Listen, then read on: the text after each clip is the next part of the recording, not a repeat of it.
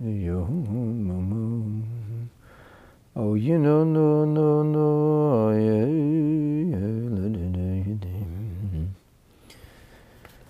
Hare yom, mama, oh, yo, yidim. La mama, oh, you know, oh, yo, yo, eh, yo, Oh, you know, no, no, yo, yo, la, la, la, you do. Did you, mama, mo, yo, mama, mama, oh, oh yo, yo. Did you, lo, do. Hello, everybody. Just getting set up here. Tidio, you lado, oh, you know, oh, oh, no, no, no,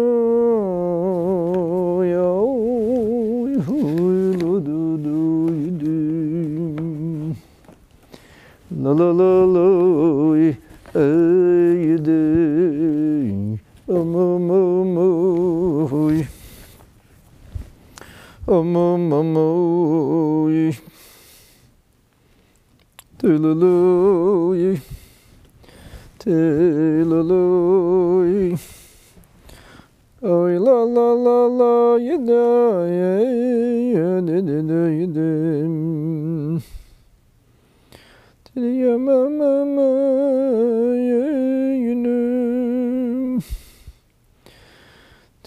ma ma ma, oh, you know. Sorry, guys, we're having some trouble with Facebook. Hmm, wonder why.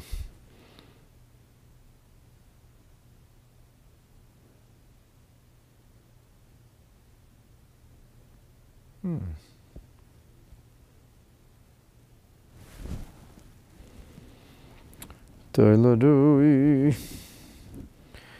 Why are we having trouble?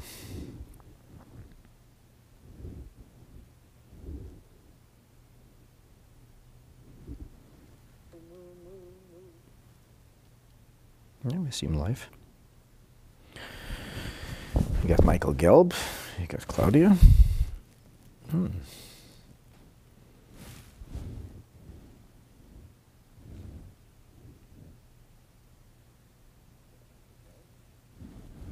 All right.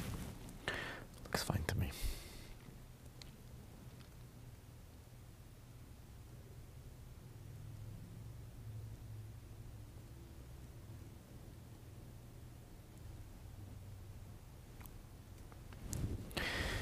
Okay, Rabbi say, looks like we're live, so we're going to go live. Thank you for joining today. The last two episodes have not been have not been easy to swallow, to study. I mean, it's all about it's about libel and slander, about hate, about the challenges that we the Jewish people have faced. And you almost uh, could forget that we are initiating a string of songful psalms. This is the first of the Shir Hamalot. Now, we addressed this question right at the beginning of Kapitel Kufchaf of Psalm 120, where we say Shir Hamalot, and the very next words are Batsarata Karati V'aneni, and we're talking about crying out in distress. And the Rebbe kind of gave us a uplifting take on that. That even when we're faced with distress, we nonetheless have faith and optimism, and we can sing to Hashem, and Hashem answers us. But the subsequent verses have been rather dark. We talked about all of the lies, the demonization, the libel that we, the Jewish people, have faced time and again. Only this morning I was so saddened and somewhat angered to see that my, my first cousin, he and his wife have the privilege of serving as the Rebbe Shluchim in Vancouver Island. That's on the far east of this great country.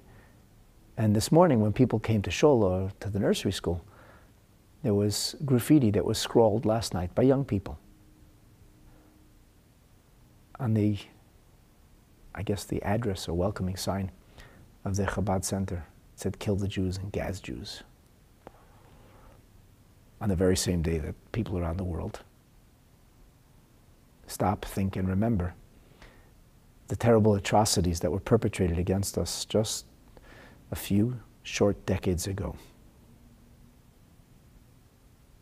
And yet we are tasked with remaining ever optimistic and being joyful, but not delusional.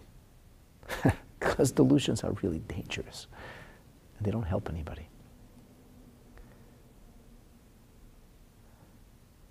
Guidance, if not specific answers to questions, guidance, perspective is always going to be given to us in our Holy Torah. It's like a stunning stroke of Hashgacha Pratis, divine design. That today we're going to together study the last two verses of the 120th Psalm. They are verses in which David HaMelech, speaking in the voice of the nation of Israel, expresses a great deal of ex- exile fatigue and frustration, sadness at the endless stream of hate directed against us. And we're not to blame. We are not to blame. David HaMelech says that very clearly. It's a sobering, sobering verses. Yet at the same time, these verses are the climax of the first of the Shir Hamalot and Ein Adam Shor Shira, as the Rebbe famously told the Hasidic singing sensation or superstar, as you may call him, Mordechai, Werdiger Mordechai ben David. The Rebbe said, is the Chmashma von Rashi. We can see from the words of Rashi, as zu singen an nigen, dafayid zayin besimcha. Because Rashi says, in Adam shar shira elamitoch simcha. Songs only issue forth when you are happy, glad in your heart. So the Rebbe said to this Hasidic singer, the Rebbe said that it seems that a person sings when they're happy. And here we have 15, 15 chapters, Psalms of Tehillim, which begin with the word shir. Most are hamalot. The next one is lamalot. But it's all shir. And a song necessarily is about happiness. And the first psalm doesn't seem to be very happy. So allow me to pose it that if you stay with me, until the last drop of Torah life elixing energy. If you stay with me to savor till the last drop, we will, we will bring this journey full circle. And we will end on a very, very joyful and optimistic note, which is actually how David HaMelech ends. He does end optimistically and joyously but that's going to take us some time to get to. No quick fixes. You will not hear any jingles here. This is real study of real Torah. Pekudi Hashem Yesharim, the words of Hashem, are always upright. Mesamche lev. If you study Torah, if you study it right, you will invariably come to gladness and to joy in heart. But let's begin the journey. As I mentioned in our previous episode, these classes are, in a sense, standalone. You can watch any episode, and I think you'll benefit. But to really appreciate the full profundity and the depth of the messages being conveyed, of the ideas being articulated, we have to be honest. I mean, these, these episodes flow into each other. One does lead to the next. After all, these are verses from a common psalm, from a common chapter of the book of Tehillim.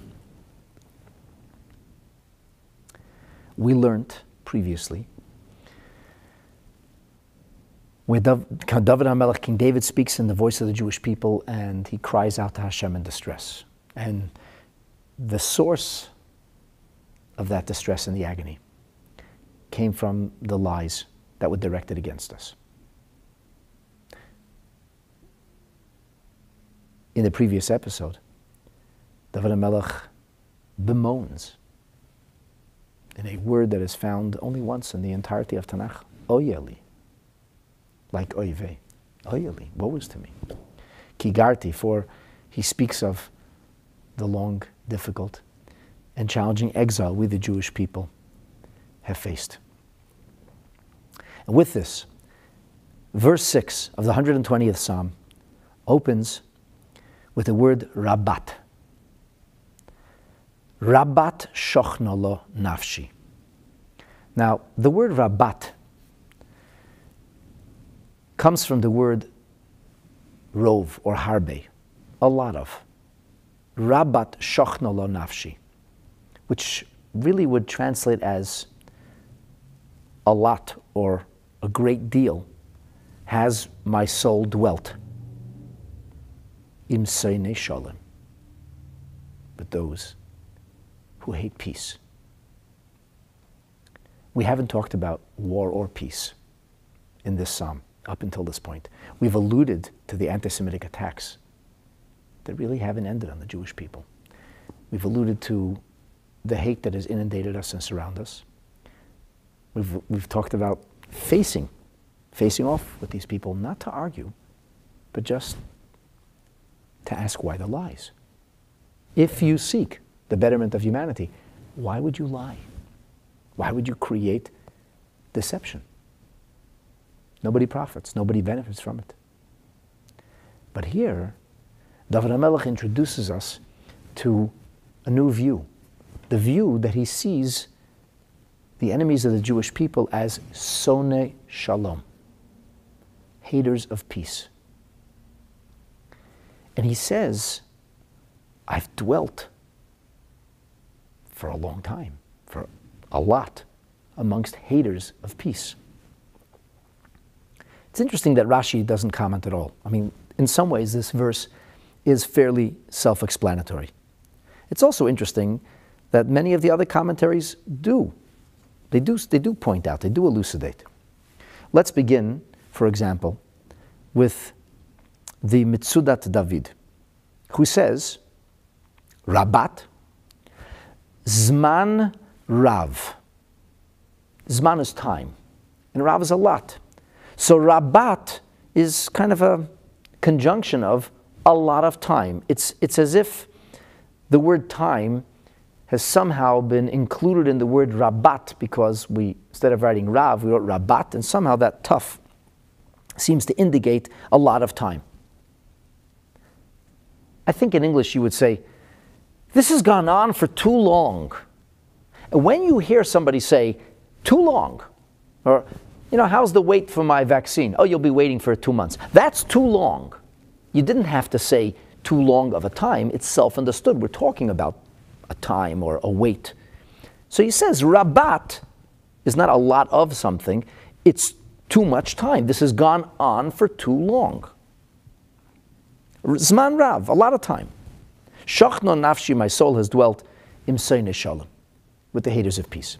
Uh, indeed, it has. I mean, we are sadly centuries ahead of the Mitzudas Davids having written these words. Va'adayin le'neshanu, Mashiach still hasn't come. We still continue to suffer the devastating effects of our very long and unprecedented in length, certainly galut. If we take a look in the Ibn Ezra, the Ibn Ezra says, Rabat, he says the tough, Rabat, is tachat. It replaces, it takes the place of the hay. So the word Rav would not be appropriate here because it says Shachna. Shachna means has dwelt, or she has dwelt. And we speak about Shachna la, she has dwelt. Nafshi. Now, the word nefesh is is, um, has a feminine tense to it. So Rabat Shachna lo nafshi, for too long has my soul dwelt.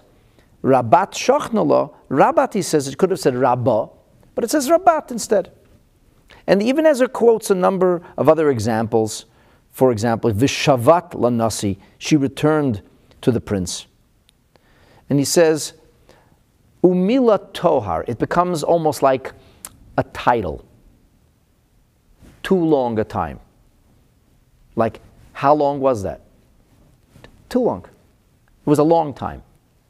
It, it becomes like a, a, almost like a description. It's not to say a year, two years, five years, ten years, a hundred years, a thousand years. Too long. Too long. A descriptive term. The time is too long. Or very long. Be very long is the right thing. Very long. Long. A long time. It's, it's, it's a midat zman, it's a, an increment, a measure of time. And the Ibn Ezra says, vizeh, and expressing it this way, Ramaz hagolos, it alludes to, it speaks to, or hints to the length of galut. So galut has been very long. It's been a long slog, a, a long sojourn. David HaMelech is saying this before it began because he was prophetically inspired. He knew, he knew what we would be facing. And he said, Rabat shachna nafshi. The Meiri, Rabbeinu Menachem Meiri similarly says that the word Rabat, Yore Orech Zman, it indicates length of time. It's as if to say, Orech Zman Shachna Nafshi. My soul has dwelt for a long time, for a long time. This has been a long time. That's the way, that's, that's the way um, I, I, suppose you would say Metzudas David, Ibn Ezra Meiri said it. A long time. The Radak, Rabbeinu David Kimchi frames it a little bit differently. And I just want to, you know, be transparent with you. I don't claim to fully understand the syntax of the of, of Radak always. So I'm, I'm going to tell you actually the way two English translations that claim to have understood the Radak framed it, and you know, I, I, I presume that they're kind of right. I, he says that the tough b'makam the tough rabat is instead of rabba, smichut. I don't know what that means. It's not for closeness. I, I, don't, I don't know what that means. I'm not sure. Radak says, Omar Rav Li. This is too long for me. Rav Li Bigalut. It's this this exile is too long for me. Why is it too long for me? Because im goy shehu shalom with a nation that hates peace.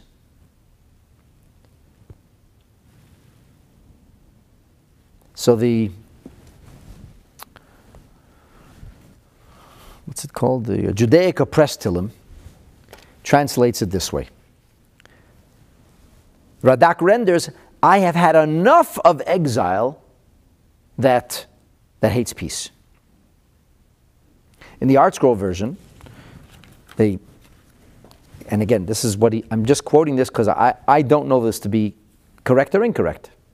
I, I, I'm presuming that the Rabbi Feuerstein, the author, is probably wiser than me and more learned than me. He says that although Radak explains, although the word should be read Rabbah, which means long, the letter Tuf is affixed in, quote, dramatic effect. Okay, I, mean, I, I don't know where his source is for that. I don't, I don't know. That's his understanding of it. He may be right. In other words, he says this is about dramatic effect to emphasize how long the exile endures with no end in sight. So they're not translating the same thing, actually. The Judaica Press's translation is, I've had enough. The ArtScroll translation, or elucidation, according to supposedly Radak, is saying it's dramatically presenting how long it is. I think that the Judaica Press is closer to the truth, and I'll tell you why. Because in in Metzudas David and Ibn Ezra and in Meiri, we're talking about a long time. Metzudas David says Man Rav. Uh, Ibn Ezra says, he says, Orech HaGolos, Midas Zman, Midas Zman, Orech HaGolos, a, a measure of time. And, and, and, and Radak says, Meiri says, Yora, as I read to you before, he says, Yora Orech Zman. But Radak doesn't say, he's not talking about the time. He says, it's, it's long for me. Rav Li. I had enough of this.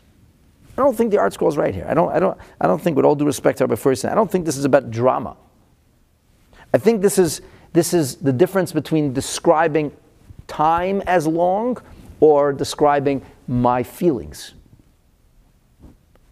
so, you know, the, the original theory of, of relativity. There's a silly story that's told about um, an older man who comes to his nephew who's in university and well read and, and, well educated, and he says to him, Was is mit this Einstein guy? What's with Einstein? The Theory, of relativity, relativity. What, what does it mean? I don't understand. Explain it to me. So the, the, the nephew says, Uncle is very simple. He says, When you were sitting at your daughter's wedding for hours, how long did it feel? He said, It felt like a blink of an eye and it was over. He said, And when you sit for five minutes in the dentist chair to get your, your, your, your, your teeth drilled, how long does it feel? He says, Oi, it feels like hours. All right, he says, the nephew says, perfect uncle. That's the theory of relativity. The same amount of time, a different experience, feels different. so the uncle says to his nephew, Tell me, he says, Yankele, from this, this Einstein guy, he makes a living. so, in other words, like this we could look at something, objectively speaking, and say, That's long. That's long. Or we could look at something, subjectively speaking, and say, That's too long for me. It's too long for me. It may not be long for others. For me, that's too long. A person might be in a, a situation where they, are really having a bad time. So when, when is it over? Eh, it's, always over tomorrow. It's just a week left. Is that's too long. I can't take this anymore. Now, when it's too long for you, it's more of a qualitative statement. The intensity of what's happening is something you can't bear because the time isn't actually different, but it's what fills the time. It's the content of the time. It's the experience. Radak focuses on the experience of Galut rather than the elapsing of time or passing of time in and of itself. And to be sure, our Galut has been very long. Very, very, very long. Far longer than any previous Galut we, the Jewish people, have ever, ever experienced, and far longer than is even reasonable for a Galut to be. Galut means an exile to be exiled, to be displaced, and to continue to long for your home, and to continue to feel exiled for more than 1950 years is, um, let's just say, it's mind boggling. It, it doesn't make sense. It doesn't make sense. The Rebbe said it doesn't even make sense in Seichel de Kedusha from a Torah perspective.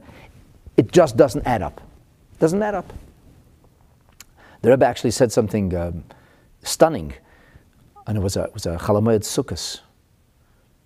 It was in the early 80s. The Rebbe said, the Rebbe said that if there would be an explanation, maybe we wouldn't yearn for Mashiach so much because, you know, we, we kind of understand it. The Rebbe, the Rebbe said that seemingly Hashem has put us in this situation where the length of Galut simply is impossible to explain. It's impossible to make sense out of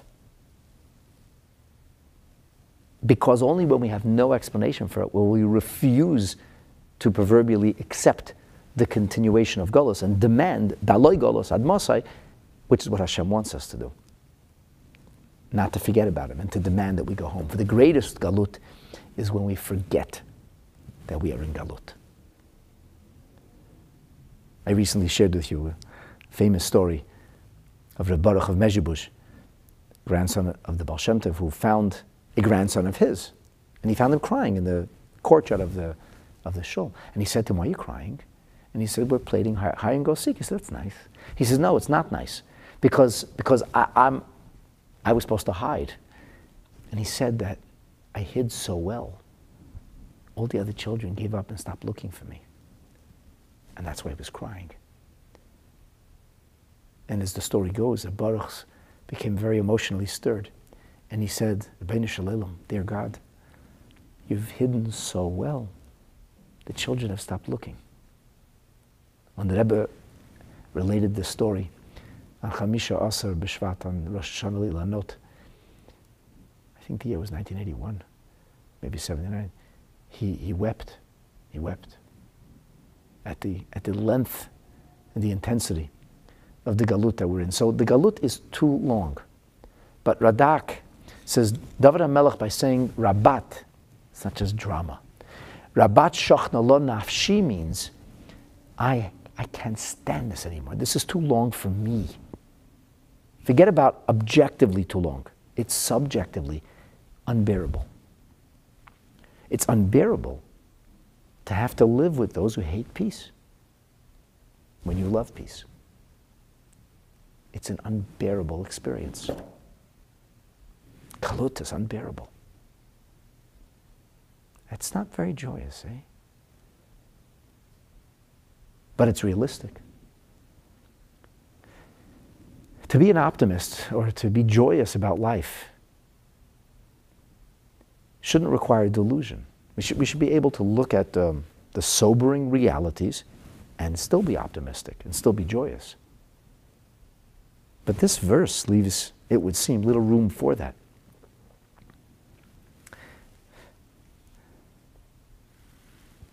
And it gets worse, as you'll see in the next verse. The Sforno says, What are Soine Shalom? What are those who hate peace? Sforno says this is very much a continuation of what we learned over the last two episodes. He says this is about the libel, the blood libels, the libeling of the Jewish people. You know, we control the whole world. We want to harm, enslave, mass murder. Right? Don't you know that? So the Sforno says Soine Shalom is ulecharcher riv, in order to ignite conflict. To ignite conflict. Regilim b'lashon hara. The only way is with their lies. So they continue to lie about us, continue to demonize us, continue to frame us falsely so as to ignite conflict. They need conflict. So they must hate peace. Because anybody who loves peace doesn't want to ignite conflict or prolong or cause conflict. And yet, here we're living amongst those who hate peace, who continue to lie about us, to spread deceit about us, to libel us in order to promote and ignite conflict. I, I can't take it. We can't take it, says David HaMelech. Please, enough. And then David HaMelech goes further. And he says, Ani, I, shalom. I'm, I'm about peace. But when I speak, then they are for war. So, what does that mean? I am for peace, but when I speak, they are for war. And when you don't speak, maybe don't speak. What does that mean? I, I am peace. I am peace. But when I speak, they are for war. I think that this uh, verse is inherently problematic. It's like it's almost like there's, there's words missing here. Ani shalom v'chi adaber. So although Rashi doesn't comment on verse six, on verse seven he does comment, and Rashi says this: Ani shalom means I am peace, imohem. I am at peace with them. So, because I'm at peace, well, maybe you should communicate that. Maybe you should tell them you're at peace. Maybe they're they're misreading you. Maybe your body language indicates something else. Maybe maybe you look defensive. Maybe you look suspicious. Maybe the behavior of the Jewish people indicates that somehow they don't want peace. So David HaMelech says, And when I try to communicate that, Aleihem shalom. I communicate peace. I say we want peace. We don't want to fight with anybody. We all want peace. What happens? Not only they don't respond to the peaceful overtures, so they're demonizing us, they're libeling us, and we only want peace with everybody else. And when we speak about we just want peace, they attack us. It brings war. So why does David HaMelech have to begin with the statement first, Ani Shalom, I am peace, and only afterwards, V'chi Adaber, Rabbeinu Yosef Chiyun, as cited by the Mamloas, explains it this way. He says, Vim Toimar, and if you will say, you know why they hate us? They hate us because we hate them. The President of the United States in 1948 was Harry S. Truman. And there's a lot to say about Harry Truman, but I want to say this. He was the first one in the world to recognize the nascent state, quote unquote, state of Israel. The first one to recognize, to, to, to telegraph uh, congratulations. But um, so he seemed like a friend. I mean, he was, at the same time, he, he wrote Jews are very selfish. really. We're very selfish. He wrote this in the aftermath of the Holocaust. Six million is the number that's used. If you'll research it, you'll find that the number is probably closer to 11 million Jews. Jews are very selfish. It's, it's how about um, if Harry Truman would have said, black people are selfish, Hispanic people are selfish, gay people are selfish, Muslims are selfish? How, how would that go over? maybe some cancel culture would be in order. The woke culture, the nobody blinks. Jews are selfish. So, so you know why we hate you guys? Because, because you, you hate everybody. So David HaMelech precludes this. He says, no, no, no, no, no. And if you will say, on we hate them, ain't no Davar can. It's just not true. Ani Shalom, says David. Ani Shalom we are at peace with others, but they are not at peace with us. Shortly after, the world famous anti Semite Mel Gibson released his libelous film, The Passion, which depicted the murder of Jesus, impl- implicating Pharisees, Jews dressed in 18th century, 19th century Polish Jewish clothing, because that's probably what Pharisees, quote unquote, wore 2,000 years ago. You know, the hook nose and the, all that nice stuff. So I had a group of students come and visit me from one of the local Catholic schools. I've been doing this for years, almost, almost two decades. You can, you can go on my YouTube channel, I think there's even a video uploaded on Chabad.org. You can, you can see I have a little dog and pony show I developed over the years. I talk about the seven Noahide laws, which is actually our sacred duty, our responsibility. Um, one anti-Semite even um, posted something on my YouTube channel saying, like, "Who are you to lecture to others?" All right, I, I leave the comments. People can read that and make their own decisions. It, it, took place actually in this very room where we're sitting now.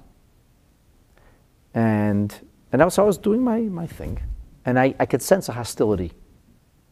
I, I, I was able to read that the, the, the, the students weren't as, as friendly. You know, students are usually very, very friendly, and it's always a, it's a great atmosphere. And, and this morning, something wasn't, I didn't, I, somehow I, I, felt it. So I, I did my thing, and I talked about God and humanity and the relationship which we have and what we believe.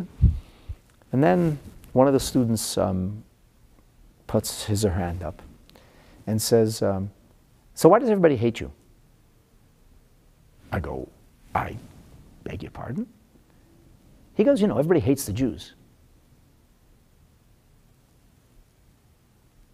I said, that you're blaming the Jewish people for being the object of people's hate? He says, Well, they wouldn't hate you for no reason. I said, I see. So you're probably one of those who subscribe to the notion that the rape victim is guilty of being beautiful. Because if she wasn't beautiful or attractive, people wouldn't have raped her. I said, You want me to explain to you why you hate somebody? Why don't you ask the people who hate why they hate? So another student pipes up and says, Well, if everybody hates you, it's got to be warranted. I said, I don't see the logic. I fail to see the logic there. Hate is a terrible thing. If people hate, they have a problem. So another student says, Well, if everybody hates you, why don't you guys get the hell out of here? I'm like, I'm in shock actually at this point. I'm like, Really? I said, When we lived in Eastern Europe, the graffiti said, Go to Palestine, which was just a name for the province that was part of the Ottoman Empire and then part of the British Empire. It's called Palestine. The Palestine Philharmonic was a Jewish group. The Palestine Post was a Jewish newspaper. Go to Palestine. So I said, so, so we went to Palestine, and now everybody's telling us, go back to Poland. I said, where do you want us to go? He said, why don't you guys go to outer space? So I said, um, this meeting is over. I'm not going to entertain this kind of speech. I said, you guys have some really serious issues. By the way, the teachers that accompanied this group were red. I mean, they were like red as a beet. One of them was like shaking. I said, I'm not going to dignify uh, you guys by spending any more time with you. You're welcome to, to leave. And I just walked out. And one of the teachers came, stopped by my office after and apologized profusely for what had happened. And I said, listen, I mean, I, I accept your personal apology, but you guys really have a problem there. I said, and I, and I really think you have to deal with it. And I, it was very clear to me that the libel, the lies of Mel Gibson's movie, had directly ignited that little storm of hate. Right, right here in front of me, right here in this country, and we live in a good country. Most citizens are decent, peace-loving people. This is what we, the Jewish people, have dealt with and continue to deal with. Ani shalom. We have no hatred in our hearts towards anybody. I'm at peace, says David HaMelech. Imohem. But when I speak of that peace, not only is it not accepted, not only is it rebuffed, it in fact somehow is responded to with war. In boyum la mulchama, lehilachim bidi, come to fight with me.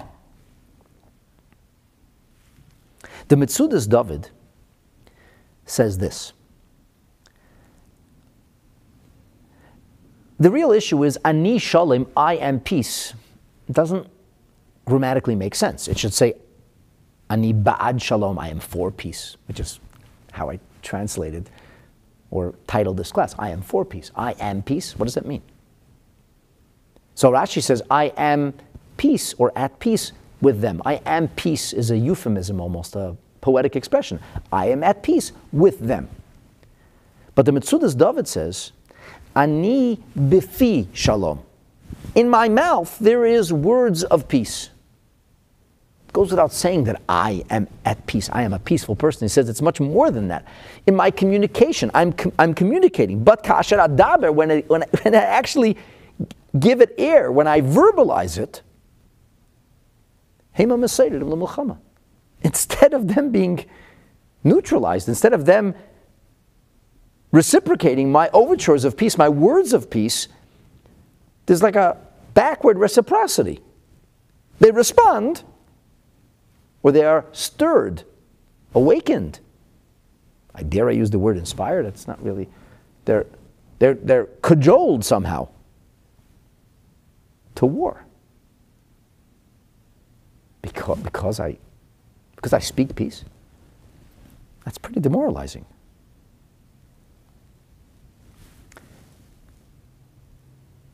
The Ibn Ezra says, Ani Shalom is literal. It's not just I have words of peace. No, no, no. I am peace. I am peace. He says, yeah, we find. David HaMelech says, I need tefillah. I am prayer. It's, it means it's something that's so overwhelming within my being. It so saturates me that it becomes my defining hallmark. I am peace. Jewish people are peace. But daber, when I speak to Anshe Meshech and Kedar, here the Ibn Ezra links this to the lingering, festering, seemingly endless exiles of Meshech and Kedar, of East and West. the anti Semitism that came from Esau, the descendants of Esau, and those who represent or are part of the emblem of Esau, as we talked about it yesterday, Rome. And then those in the Middle East or Arab lands. As we talked about yesterday, Meshech and Kedar represent the origins of Christendom and Islam, which tragically have been responsible for an enormous amount of anti Semitism, an enormous, an ocean of anti Semitism. It's a tragic fact. You can't, you can't avoid that. I say this with great sadness. Ani shalom. I am very happy when people believe in God. I'm cheered and buoyed when I see people engaging in religious practice. But when people are fascist and hateful, and then they inject a sense of religious fervor into that fascism, it is positively terrifying. The only thing worse than atheist anti Semitism is religiously fueled anti Semitism because religion and faith is a great elixir. It just depends where you're injecting it. If you inject religion or faith into acts of loving kindness, they'll be that much more selfless, that much more sensitive, that much more devoted, dedicated to a point of self sacrifice and transcendence of one's own orbit of comfort or habit. But when you, Rahmanul Islam, inject the notion of religious fervor and faith into the bloodstream of fascism, of unwarranted hate, that's, it makes it that much worse. That's what we have faced from Meshech and Kedar. Unfortunately. So the Ibn Ezra says, I am peace. I am peace. I don't want anything from anybody. I am peace. Somehow, as soon as I open my mouth, when I try to speak peace, shalom la'anche meshcha keder, they come at me for war.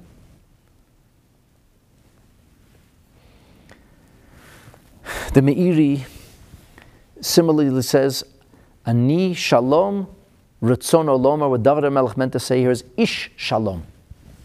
A man of peace. A man of peace. That's who I am. The Sforno wrote Ani Shalom means Hayiti Ich Shalom. Ish, Ish Shalom. I was Hayiti Ish. I was a man of peace. In Kula, at peace with everybody. Don't want to harm anybody. Don't want to take anything away from anybody. At peace with everybody.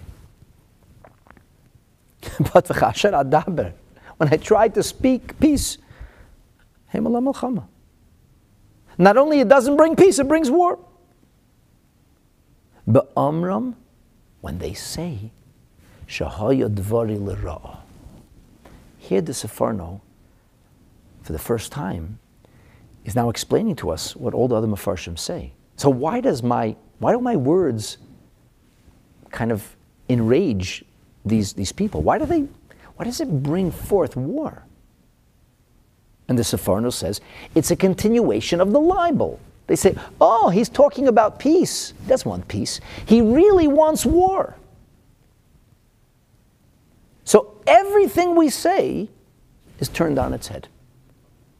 I am peace. I speak words of peace. It's turned around. Here's how the the Mizmor LeToda puts it. It's a 16th century commentary on Tillim, cited here in the Mikdash Me'at. He says like this. He says, Ani Shalom. Tochi Kibari. What I say is what I mean. What I mean is what I say. There's no deception. There's no facade. There's no obfuscation here. I am peace and I speak words of peace. Vehema choshvim, but they think libi la They think it's a ruse. They think it's a Trojan horse. Yeah, the Jewish people, they speak a fast game. They talk about peace. They don't really want peace. They really want genocide. They really want to kill everybody. They really want to take everything away from everybody else. And I don't have to make this up. This is actually what you hear in the anti Israel chat rooms. This is actually what the media parrots over. This, is what the Arab leadership tragically is saying in Arabic to its people. you could go to a, there's a, an online presence called MEMRI, where they actually translate the words, that's the monstrous words, the libelous words being said in their original language. It's horrific. So Mizmor say that this is centuries before there was a proverbial state of Israel where Jews could defend themselves. This is when we were being led to the slaughter. On train tracks in the 1940s and on horseback hundreds of years earlier or decades earlier. The Mizmor L'Seder says everything we say is turned on its head. And do you know why this is? Our sages tell us, kol hapoisel, anybody who seeks to disqualify, bimumoy poisel, he's actually self-projecting. So they are deceptive about their quote, end quote, quest for peace. And this is quite literal in the circumstances that Israel faces today. Those who claim to want peace say openly, say it openly. This is only a step forward. They speak about the destruction, Rahman al They speak about the genocide, Rahman al They speak about the Judenrein reality that they envision the demonic dreams that they have. They say it openly. Whether it comes from Iran or whether it comes from Gaza. Said openly. They talk peace, but it's a sheep, a wolf in the sheep's clothing. And so they automatically make the assumption or frame us with exactly what they intend to do. Say, oh, the Jews are talking peace. They don't mean peace. They mean war. It's all a game, it's a deception. But the L'Seder says, David HaMelech is pleading. He says, it's just not true. Be'emet ani shalom. Kilibi kipi. I'm saying it. That's what's in my heart. And it's the truth, my friends. We all know it. This is precisely what the Sforno says in fewer words. Rabbeinu Vidal HaTzarfati, the North African uh, Torah sage, I think Morocco, maybe Tunisia, 15th century. He says, even when I speak words of peace, I'm not responded to with anything but war. It does, doesn't even help to speak. I am peace. I can speak words of peace. He doesn't take the approach of that the words I say are the cause of war. He says it's irrelevant. They are for war. There's nothing I can do to convince an anti Semite. Want to make peace with a neo Nazi? Do you want to make peace with Hitler? What kind of peace? Could you have made peace with evil? Is anybody that delusional? It's the same hatred. It's the same anti Semitism. It's the same bias. It's the same lies. Unfortunately. So, what difference will it make if I speak words of peace? It makes no difference. Ani shalom v'hem Reb Vidal kind of glosses over the notion. He says, even v'chi adaber doesn't mean when I speak, or, or v'chi, like as if my speech causes it. He says it doesn't make a difference. My speech is irrelevant. I am peace. I speak peace. Makes no difference. And he says something interesting. Rav Vidal says that even when one goes to war, one can be for peace. The question is what is the end goal? Is the end goal conflict or fascist domination? Or is the end goal peace? And I mean, what he writes here could have been said by somebody defending Israel today.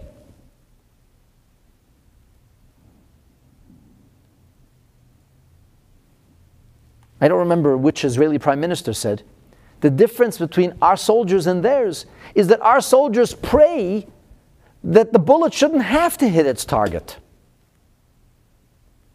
Our soldiers hope that they shouldn't have to go to war. We fight because we love our people and our nation, whereas they fight because they hate and demonize Israel. Israel is in an existential battle for survival. If you were to compare the, the Arab lands, Muslim dominated lands in the Middle East and beyond, and the tiny little part of Eretz Yisrael, which is today called the State of Israel, it's not, I'm not exaggerating, it's literally a matchbox on a football field. And that's why there's no peace. Seriously? How can intelligent people even believe that? Yes, Israel has gone to war because it wanted peace, survival. In 1967, Israel launches on June 7th what has become today known as the Six Day War, probably the greatest miracle in modern times. And yes, Israel launched the war, but it was a preemptive strike and it was entirely defensive in nature. Go, la- go back and listen to Nasser's Yamach speeches. Listen to the words that they were using. Go back and look at the caricatures in the Arab newspapers at the time. They were openly speaking about a second Holocaust. Openly. The government in Israel was preparing for tens, if not hundreds, of thousands of casualties. It is a matter of fact and public record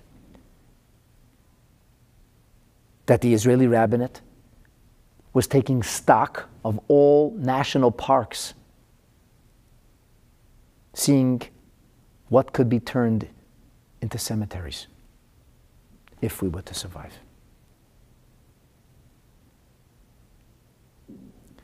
Parenthetically, there was one positive, really optimistic voice, and that was our Rebbe. The Rebbe launched a Tefillin campaign and he spoke about Hashem's miracles when nobody else was speaking about that. These are all matters of public record. Jewish Education and Media is going to be releasing a film about this. The point is this. The point is, Avidal says, Israel in its wars, the nation of Israel, and even if you want to speak in modern day terms of a state, the purpose of the wars have always been defensive. The goal of the war has been peace.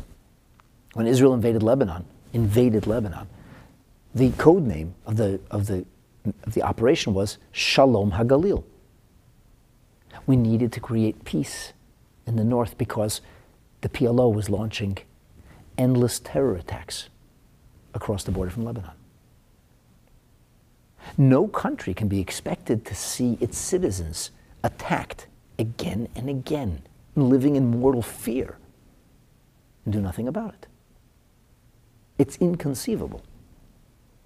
Nobody would expect it, but it's expected of Israel. The lies, the deception, the libel, the demonization. Where's the joy? Where's the, where's the positivity?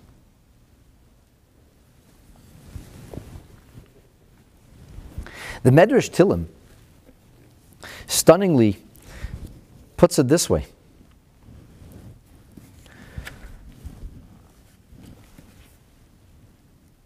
V'chiyesh adam soine shalom. Is there really anybody who hates peace? Hate peace? Not just refuses to be peaceful, hates peace?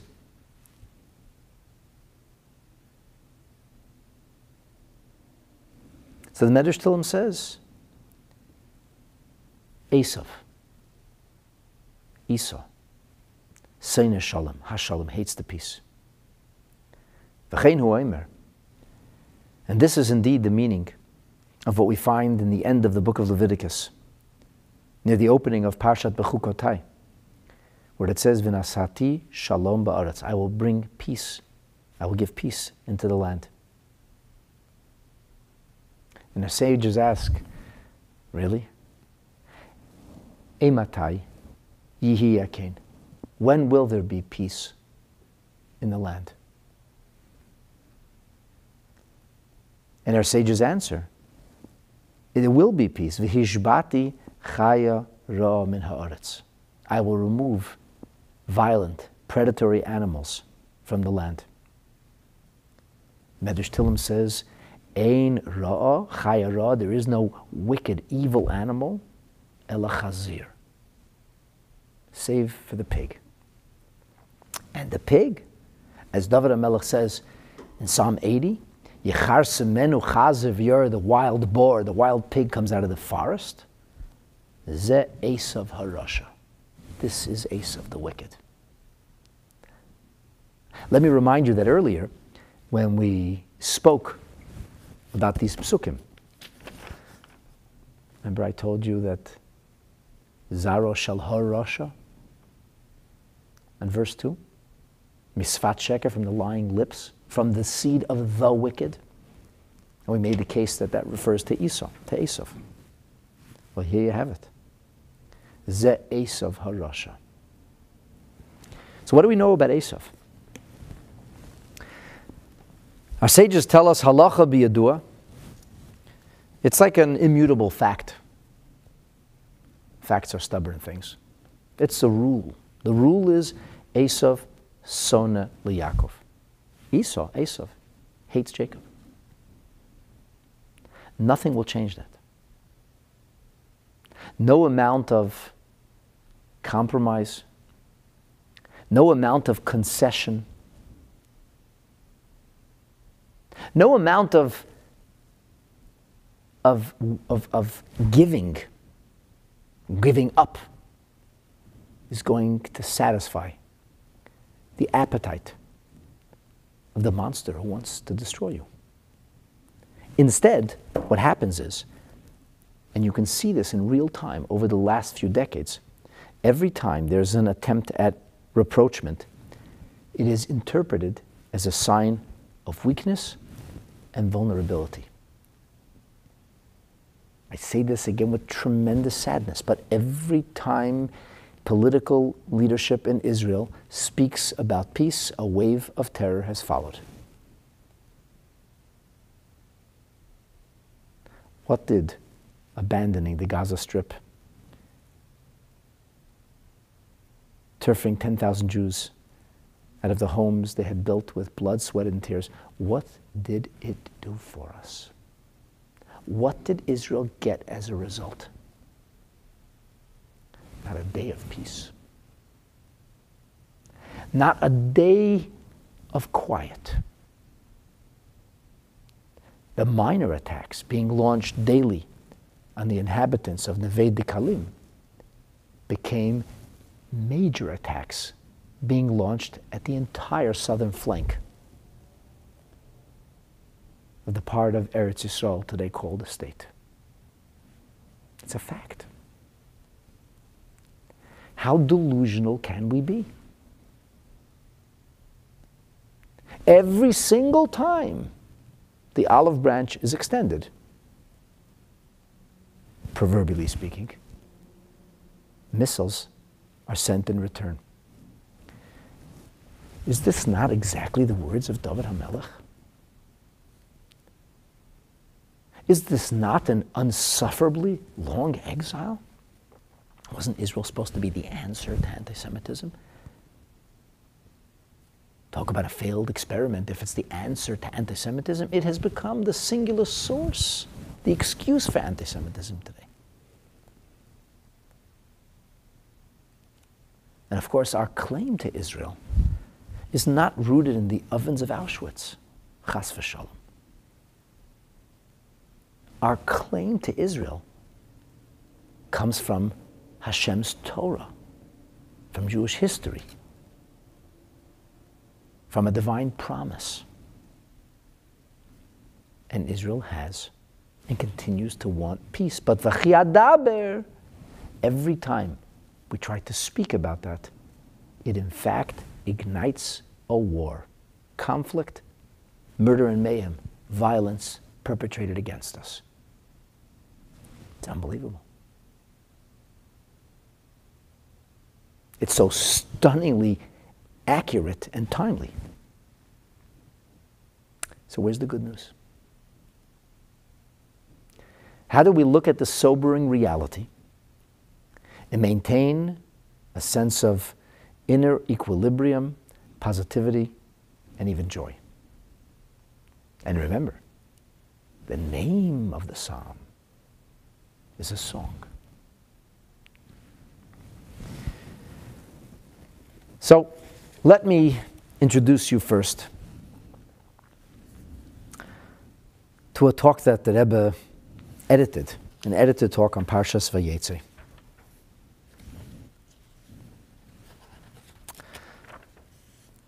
It's from a talk that Rebbe delivered on Shabbos Parshas Vayera in the year 1980.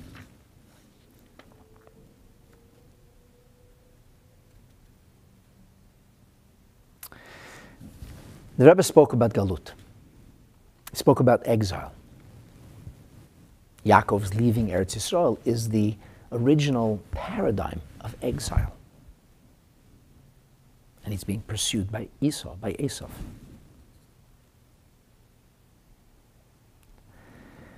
So, why is it this way? What's the purpose of exile? So, there's this phrase, Torah phrase, Yerida letzerich aliyah. Every descent is for the purpose of an appropriate ascent. Think of the runner who takes steps back before he or she jumps or sprints. Think of the bow. You draw back in order to let the arrow fly forward. These are what you would call a step back, to take two steps forward. A yurida, a descent, litzorech. Like the demolition of an old, even if serviceable structure, to replace it with a far more beautiful one.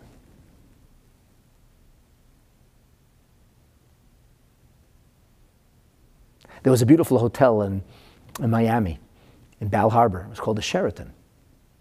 I actually stayed there. It's a beautiful place. And it was destroyed, demolished, razed. And in its place, a much larger and much more beautiful hotel was built. So the crew the demolition crew, the people who designed, and it really was a very difficult job to design demolition like that and cart away all of the rubble. That wasn't an act of war. That wasn't a destructive act. That was a constructive act. All of that was part of the construction project. So the construction was, was, was inclusive of destructive construction. I think it's owned by the government of Kuwait, actually. so when they had a budget for what it would cost to build the magnificent structure that's there, I forget the name of the hotel now.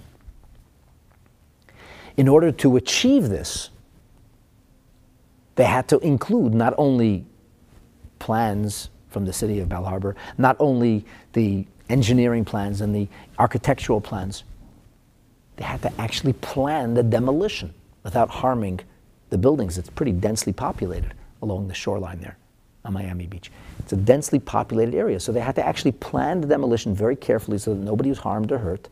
And none of the other structures suffered any structural damage, but the building could be removed so that the far more beautiful one could be built. Now, if you were to chance upon a video, and I actually think you can see it on YouTube somewhere, of the demolition of this building or demolitions of buildings like it. But you wouldn't be given anything more. You'd only see that narrow if you could be present at the time. What would that look like? You'd say that's an act of destruction. Why did they destroy the building? But when you see the bigger picture, when you have the larger panoramic view, you understand that the destruction is for the point of constructive. It's constructive destruction. That, my dear friends, is some metaphoric terminology for the destruction of the Beis Hamikdash, for the suffering of Am Yisrael. All of this negativity is destructive, but we see it as constructive for our nation. And the Rebbe said this very idea is encoded into the first of the Shir Hamalot. Before we began studying Psalm 120, I delivered a, um, a presentation on the Shir Hamalot. And one of the things that we spoke about was the idea that Yaakov, their father Jacob, survived his difficult time with Laban, with Lavan, by reciting the Shir Hamalot. You can go back and watch that.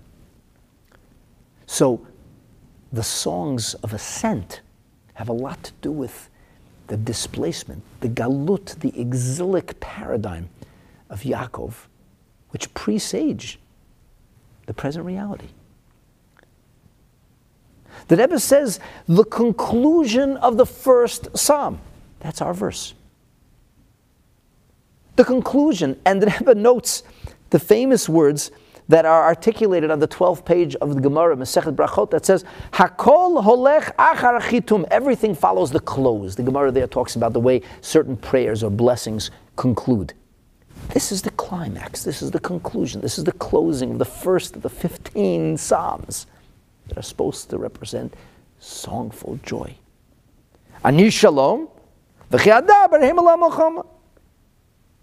which means, I'll read it to you in the edited Yiddish. Was meint, as Chachafilu, as Er vil Shalom, that even though David HaMelech, speaking for the nation of Israel, wants, craves peace. Von deswegen, nonetheless, or despite it all, they come to battle. They come to do war with me, says the Rebbe, citing the words of Rashi. And the Rebbe says that this milchama, that this war, is a physical or literal iteration or expression of a spiritual reality or a spiritual darkness and conflict. How is it possible that Hashem's chosen nation, chosen people, should suffer so much? The answer is Hashem's concealment. And this is called in the phraseology of Chassidus, the helem vehester of Galus. The helem, the concealment, the obfuscation that is Galut. And especially, the Rebbe says, in the way this would percolate or filter into our own lives, the nisyonot, the tests of faith, the things that not only vex but test us.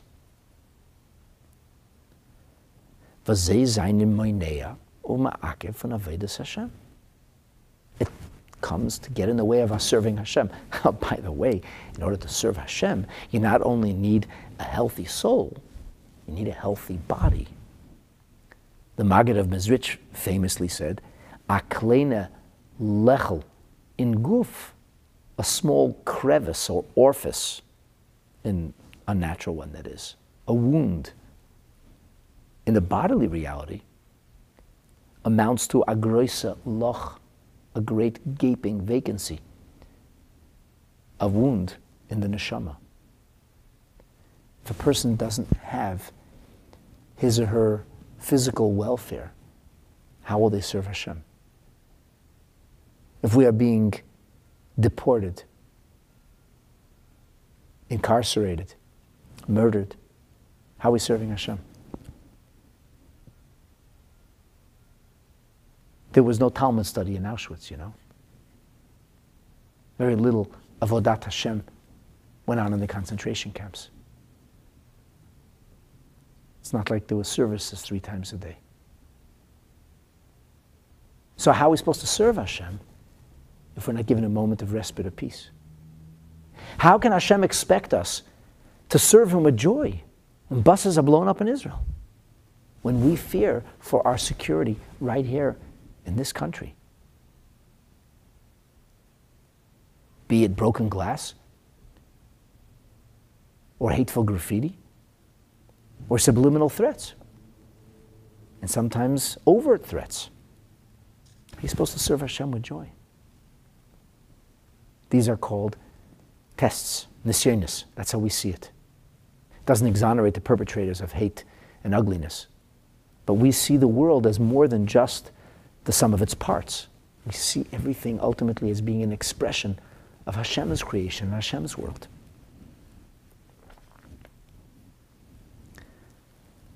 So the Rebbe said, Und in dem, was er sagt, Shir when he's saying Song of Ascents, and you finish with the words, Hema LaMelchama, said the Rebbe, Shir HaMa'alot, Ma'alot, ascent, represents the Aliyah. Milchama, war, is horrible. War is hell. There are no good wars. There are no holy wars. That's a sick twisted, demonic concept. Milchemes mitzvah means a morally mandated war. War is never holy, my friends. War is horrific. It's the greatest deprivation humanity has ever known. Sadly and tragically, far, far too many times during the course of human history. We open with the Ma'ala, Shir Mahamalot, a song of ascent. And we close with the lowest form of human anthropology violence, conflict, war. So the Rebbe said, Ayid tar sich nit reinlassen, afilu nit wegstellen sich shel nesyenis. A Yid is not ever permitted to put himself into a set of circumstances that will test his or her faith. Quite the contrary. In our morning blessings, we say daily, Al Tvienu, please Hashem, do not bring us into challenging circumstances. We never want to be tested. We do not subscribe to the idea that anti Semitism is good for Jewish unity or good, for Jewish survival, as I've heard people imbecilically say. Chas v'shalom. But at the same time, we begin with the words ani shalom. We don't look for conflict. Ani shalom. Shalom. All we want is to serve Hashem in peace. All we want is to make the world a more peaceful place. Peace is not achieved through war.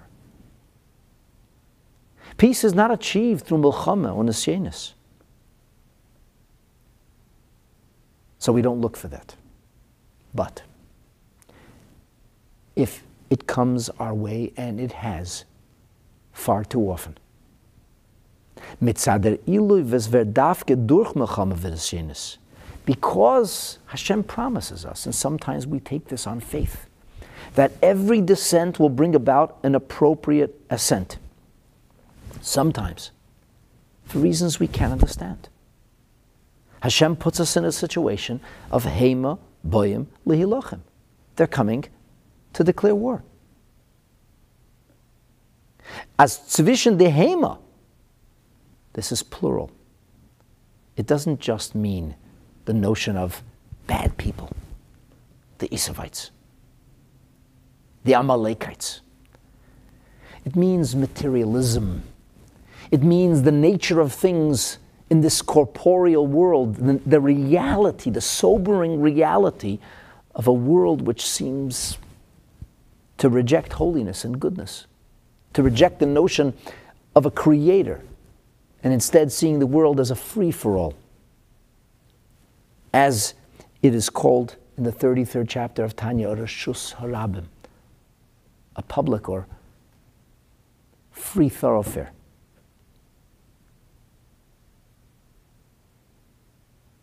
So there's going to be those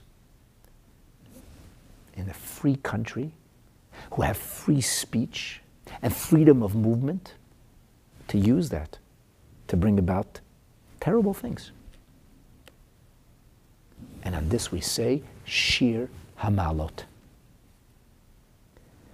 Nit nor im nit Hashem. Not only will we not be sunk by these missiles, not only will we not be held back from continuing to study Torah and to speak a message of enlightening morality to the whole world. Not only will this not poil a chalishus, a weakness in our Vedas Hashem, nor adarabah. On the contrary, these circumstances will bring out from within us, will inspire us to redouble our efforts, to find greater strength, perseverance, courage, and inner fortitude. Und das bringt, as a steht in a Matze von Shir. And that brings us to joy. The Rebbe says, Chas v'sholem, that we're joyous about Galut. Heaven forfend that we rejoice in the pain and the suffering and the agony and the persecution. But we ultimately frame all of this as a catalyst for greater growth. And out of the most daunting and horrific challenges that our nation ever faced during the Holocaust years, has come about a revival of Jewish life and nationhood that is perhaps unprecedented during the course of our long, checkered, and difficult exile. We sing not only in spite and not only despite what has happened to us, but even strangely enough, because of what has happened to us. In it, we see the eternity of the Jewish people. In it, we see the greatest ability to not only survive, but in fact, to triumph. As they say, and it's cliche, but still true. What doesn't kill you will make you stronger. It has essentially inoculated us against those who wish to seek us harm. And in this way, the Rebbe, the ultimate paragon of positivity, reframes the narrative. We don't look for these negative circumstances, but we will turn things around because we must. And that doesn't mean we make peace with the situation. Before saying the words Ani Shalom, David HaMelech expresses himself so emotionally. He says, Rabba shachna nafshi. How long suffering, how difficult, how long it is for me to live with this kind of reality and circumstance. But despite it all, we will continue to grow and to flourish. Let me end with some, let me with some good news some better news. There's a fascinating sikha. It's, it's, also an, it's an edited sikha in the Hosafos, the editions in the fifth volume of Likkutei Sichos. It's taken from the Farbrengens of 1965 when the Rebbe devoted and promulgated a whole new series of studies to honor his mother, Rebbetzin Chana. And the Rebbe talks about the the final words, the last Rashi, which is found in Parshas Vayishlach. I actually delivered an in-depth class in my Parsha climaxes. I encourage you to watch the whole class. It's fascinating stuff. But here's the kernel. You know, yesterday we talked about Genesis, uh, Genesis 10 and we talked about Genesis 25. But there's also, and that's about the children of, of Yefet, from whom comes Greece, and Rome. And we talked also about the, the children of Ishmael, from whom comes Kedar, Ishmaelites. We didn't talk about another collection of genealogy, and that's found in the end of Parshas Vayishlach. And there, at the conclusion of Parshas Vayishlach, before focusing in Parshas Vayeshev on the development of Yaakov and his family, the Torah lists the descendants or the genealogy of Esav.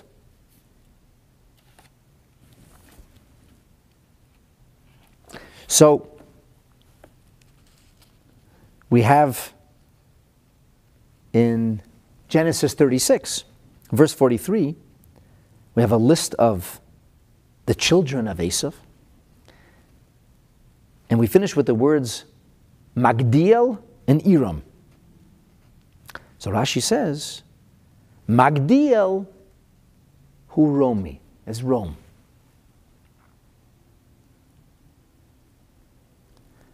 So the Rebbe asks, in the level of Pshuto Shel Mikra, why, why, does Rashi have to talk about that?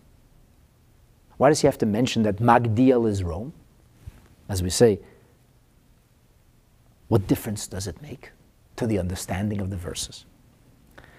So the Rebbe says because earlier, when Yaakov takes leave of his brother Esau, Esau, Esau says, "We'll travel together." Yaakov says, "Yeah, it's not going to work. You start the journey. I'll be coming."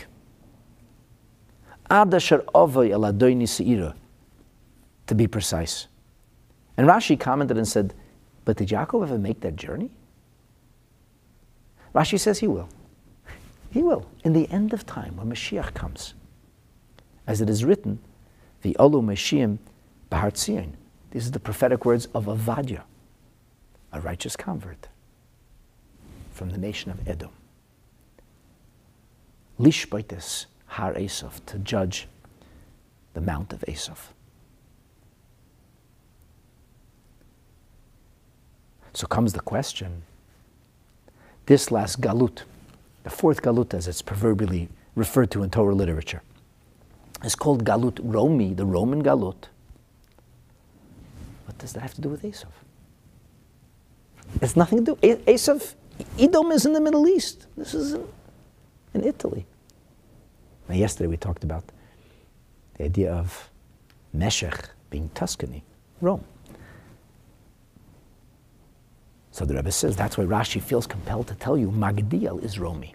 Now, in that class, I actually trace the source and I go back to the Medrash. Which of the Roman kings was actually a direct descendant of Esav and the dream that he had and an exchange with the sages? I encourage you to go watch that class on Parshas Vayishlach. But at any rate, the Rebbe says that the idea of Magdiel being Rome, that there's also a, a euphemism Number one, Magdiel comes from the term Gdula, Magdiel from the word Gadol, Romimut. Romimut means exalted. Roimi, as it's known in Hebrew, Rome means exalted. The Abishter was Miroimim. The Abishter, God Almighty, raised Rome to greatness, exalted Rome. And that's why it's called Magdiel. Magdiel means God raised them to this position of greatness, world dominance. And there's another allusion. It alludes to the notion of Higdil al Kolel, that Rome proverbially set out to rival all gods. What God? Rome. Uber alles, they said. An empire that spread itself really across Eurasia in an unprecedented way, dominating North Africa, Northern Europe, and deep east into Asia.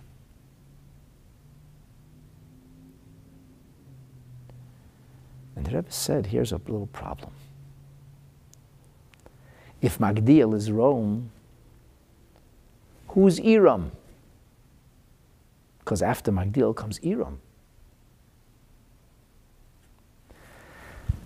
And the Rebbe cites a number of different commentaries who maintain that Iram is Rome. Almost two names for the same nation.